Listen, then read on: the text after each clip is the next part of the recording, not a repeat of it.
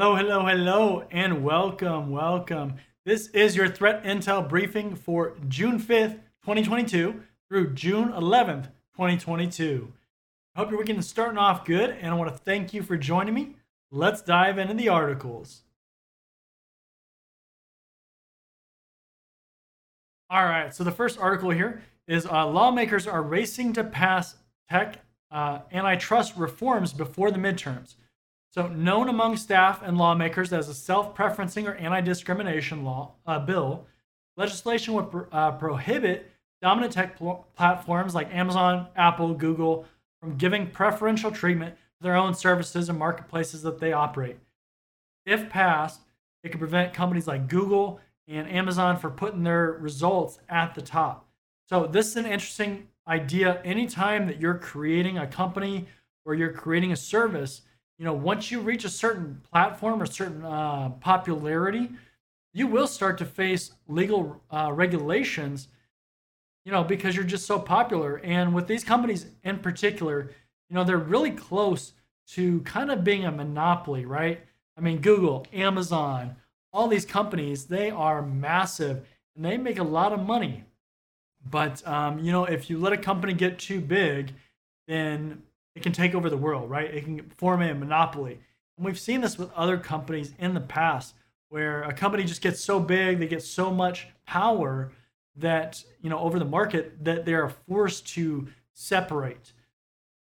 But this is, you know, really, really no different. Um, I think that lawmakers, you know, kind of in general are a little bit concerned with these large companies, anyways.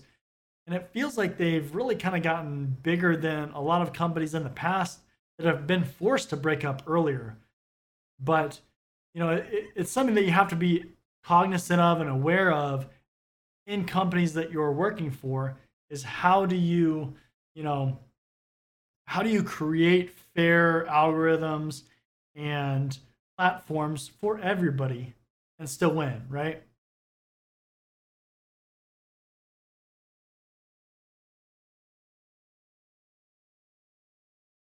All right. Windows Zero Day exploited in U.S. local government phishing attacks. European government, European, Euro, European governments, and U.S. local governments were the targets of a phishing campaign using RTF, rich text format documents designed to exploit Follina, which is a Windows Zero Day that we've been hearing about a lot lately. The attackers used salary increase promises to bait employees to open or uh, to open the Lure documents, which then executed PowerShell scripts as the final payload. So this is really important. You have to train your users. Users are that first kind of entry that a lot of attackers go for. And that's because it, you know, users are usually an easier target than your high-tech technology that you've configured. And you know, you have to invest in training your users you have to require them to do user training, uh, you know, preferably at least annually. But when something comes out like Follina, you know, you really need to amp it up. You have to make sure that they're not going to click these kind of malicious payloads or documents that are probably going to launch exploits, right? And then it comes down to user permissions. What are these users capable of doing? You know, with a lot of very, um, very secure kind of environments, you don't want your domain admin accounts to be able to open up uh, email documents or attachments or anything like that if they can even access their email. So, definitely a concern.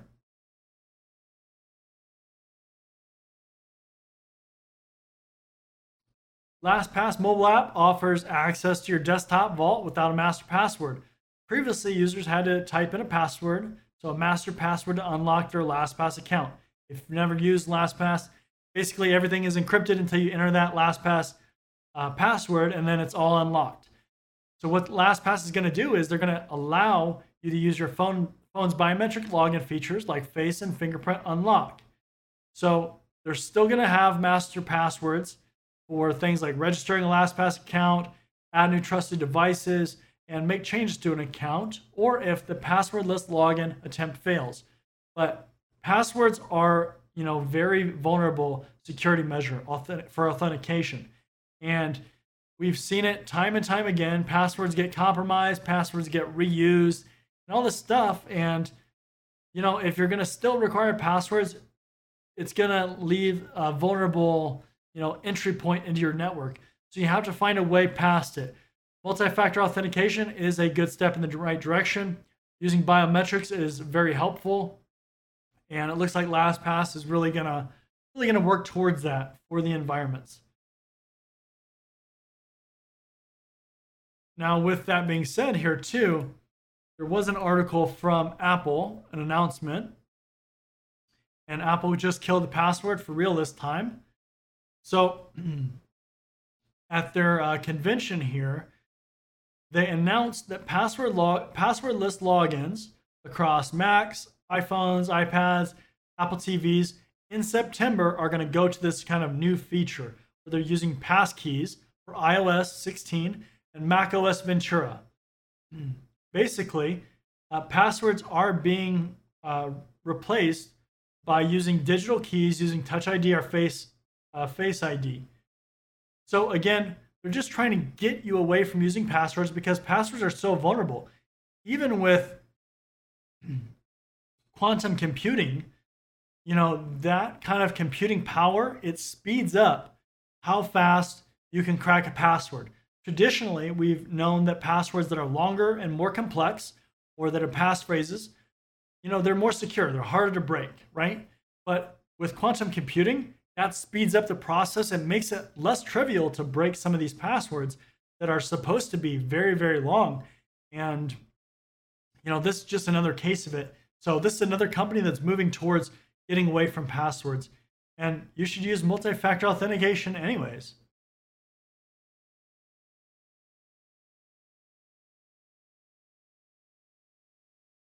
All right, next article here. How the C suite puts shoulders into zero trust in 2022. Executive leaders across organizations are prioritizing zero trust security strategies in the next year. and uh, 80% of CXO technology leaders, so any of the C levels, report that zero trust is a significant priority for their organizations. 77% of exec- executives saying they'll increase spending to support this prioritization. Added zero trust funding will be significant, with more than two thirds uh, or more than two of five executives reporting an increase of 26% or more. 53% of organizations saying that their initial implementations of zero trust strategies were per- put underway fewer than two years ago. So, if you don't know what zero trust is, basically historically, we've really focused on the perimeter security. So firewalls, access control lists, things like that. And then when you get into the networks, there's a little bit more uh, trust. There's more trust that exists there. Well, that's a bad idea. Why? Because we've known and we've found out that companies are basically all either attacked already and uh, compromised or they're going to be. It's just a matter of time. And so, what Zero Trust does is internally, it gets rid of that implicit trust. So, you're not trusted just because you're on the inside, right? We're assuming that your network is already compromised. And it's a great strategy, but we also see that, you know, high security measures like this, they come with a cost, right? So even like NIST risk, risk management framework, RMF, which is the NIST special publications 800-37 and 53 and all these publications, you know, to fully implement some of this stuff, it's very expensive. It's very cost prohibitive, prohibitive, and you have to really, you know, be willing to give the resources and the manpower to actually implement some of this stuff. So it's interesting. It's good to see that a lot of these organizations are going to, you know, put resources in there, but we'll see where this leads us.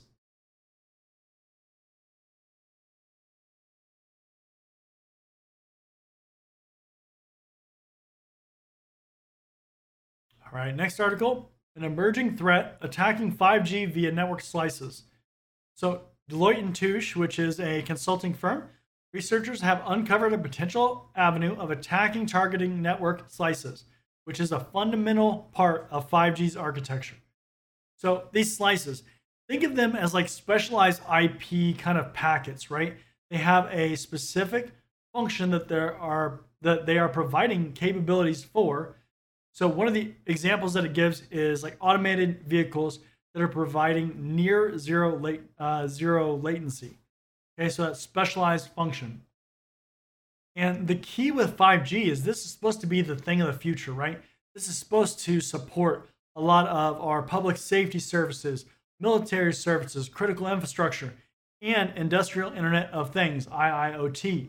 So it's supposed to support a lot of this critical infrastructure and critical services and products. So of course we need it to be very secure. If you get into any of these kind of services or functions where it is critical, like um, you know public safety, where human life is at risk, well, if you've studied for CISSP, then you know you know human safety is extremely important, and that is something that we cannot budge on. We have to make sure that it is reliable and that it functions as we want it to. So, if you're looking for some uh, an area that is emerging as far as technologies and security, this is it. Go study this. Go focus on this because you know this is not going away. This is going to bring in a lot of stuff, I'm sure, in the future as far as research opportunities and things that we need to secure. Right? Just look at regular TCP/IP. There's things that we're still finding out that are vulnerable. This is going to be around for a while.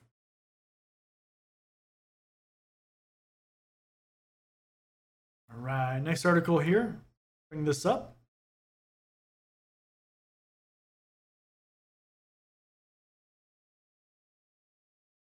All right, evasive phishing mixes reverse tunnels and URL shortening services. Again, this is going to be the attacker techniques section. So, security researchers are seeing an uptick in the use of reverse tunnel services along with URL, URL shorteners for large scale phishing campaigns, making the malicious activity more difficult to stop. So, traditionally, what happens is these services, these phishing attackers, they register domains and they use these services. Then somebody complains, they report it, and then eventually these services will shut down these services or these phishing campaigns. Well, with this, attackers for these phishing campaigns, they're able to actually host this stuff locally on their own systems, and then they just set up a URL shortening service, and they can generate links as they get shut down and bypass detection.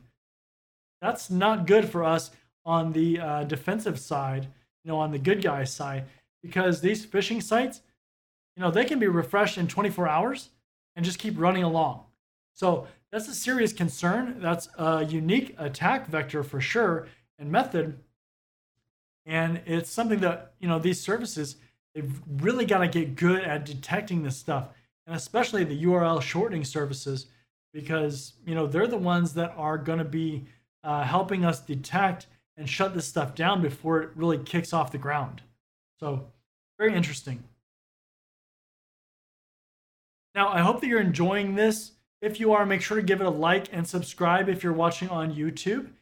And again, this is really going to focus on a lot of the uh, a lot of the news that's going on, the threat intel that's going on. So if you're trying to get into cybersecurity, this is a really good avenue to learn about what's going on in the industry.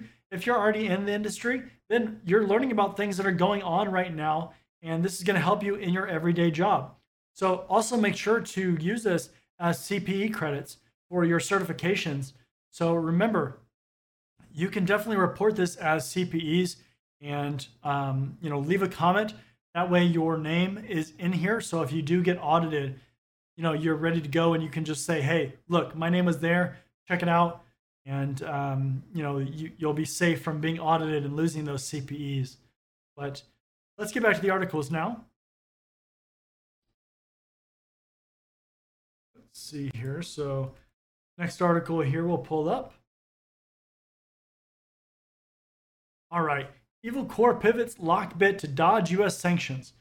Cybercriminal Group is distancing itself from its previous branding, and we see this a lot of times with different groups. They will become very well known, and then they get busted, and then they start pivoting into some other name or some other branding because they, you know, they want to continue to do their thing, but they, you know, they can't do it under their old pseudonym, right? Evil Corps has shifted tactics once again, this time pivoting to a Lockbit ransomware after US sanctions made it difficult for them to do their financial gains. researchers from Mandiant have been tracking this group UNC 2165 that has numerous overlaps with Evil Corp, and it's likely a reincarnation of that group. UNC 2165 is using a combination of the fake updates infections chain to gain access to target networks, followed, lo- followed by Lockbit ransomware. You know, just like the URL shortener uh, article that we talked about, as these companies, or rather these attacker groups, uh, I call them companies because a lot of times they act like companies and they operate like that. But if they're able to pivot and you know go to other other groups or act under different names, it really comes down to being able to target the signature, target their activity, and stop them. You know, and a lot of these services that they use, hopefully they continue to get better and better and better because we rely on them to help us stop these groups so they can't continue to do their certain things that they're doing. Like ransomware, what do they, you know, capitalize on? What is their attack vector? What is their technique? And how do we detect that? How do we stop them quicker? So very interesting to uh, to watch and track.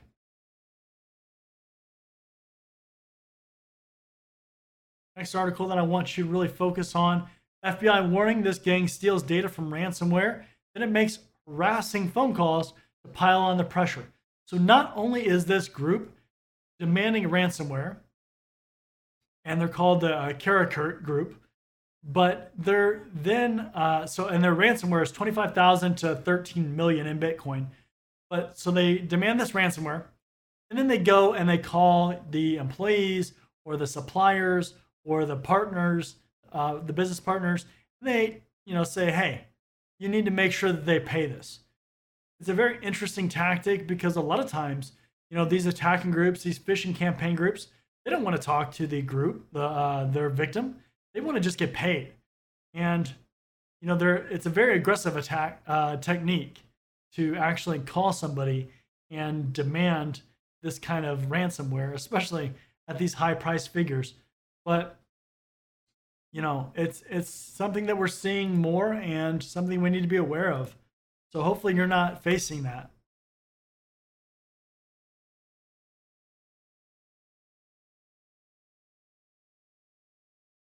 All right. Multi-level extortion.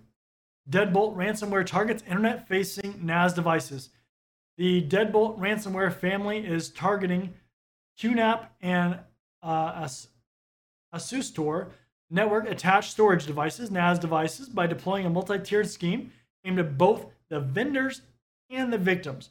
So this is really interesting. So they are not only going after the victims, which is the traditional way of doing things, they're actually going after the vendors too. So they're offering the victims a payout. So you can pay out to unlock your device, to unencrypt it, but they're also offering vendors a uh, master decryption key. How nice of them, right? okay, so I will I will give it to them. That that is pretty unique. It's definitely an interesting approach, but um, you know, I think this is going to force vendors and a lot of the the victims to really work together, and I don't think it's going to end up working in their favor once the vendors and everybody can kind of figure out what's going on and how to stop it it's probably just going to expedite the resolution. But, you know, nonetheless, it's pretty interesting and it's the idea of going after the deepest pockets, right? You know, a lot of times the vendors probably have deeper pockets or more incentive to go ahead and pay for that that master key than an individual system or a couple systems, right? Especially if you're talking about that last ransomware where it's, you know, 25,000 or 13 million you know, maybe you can capitalize on a little bit more of that that amount. So that's a really interesting technique there. All right. Linux version of Black Basta ransomware targets VMware ESXi servers. So Black Basta is the latest ransomware gang to add support for encrypting VMware ESXi virtual machines running on enterprise Linux servers. So here's another incident uh, example of going after the deeper pockets, right? Instead of going for an end user consumer trying to lock up their computer, get maybe like a hundred bucks, they're going after these enterprises where there's a lot more data at stake. There's a lot more just financial, you know, benefit at stake uh, for these companies to unlock all their data and for these ransomware groups to really take advantage of these group these uh, enterprises. And not only that, you know, enterprises they're going to have faster hardware. They're going to have you know more capabilities to encrypt stuff a lot faster with a single command. And it's you know it's again it's we're seeing a lot of these groups come out r- with really creative things that they're doing and really creative ways to try to maximize what they're they're um, you know they're going after. So very very interesting.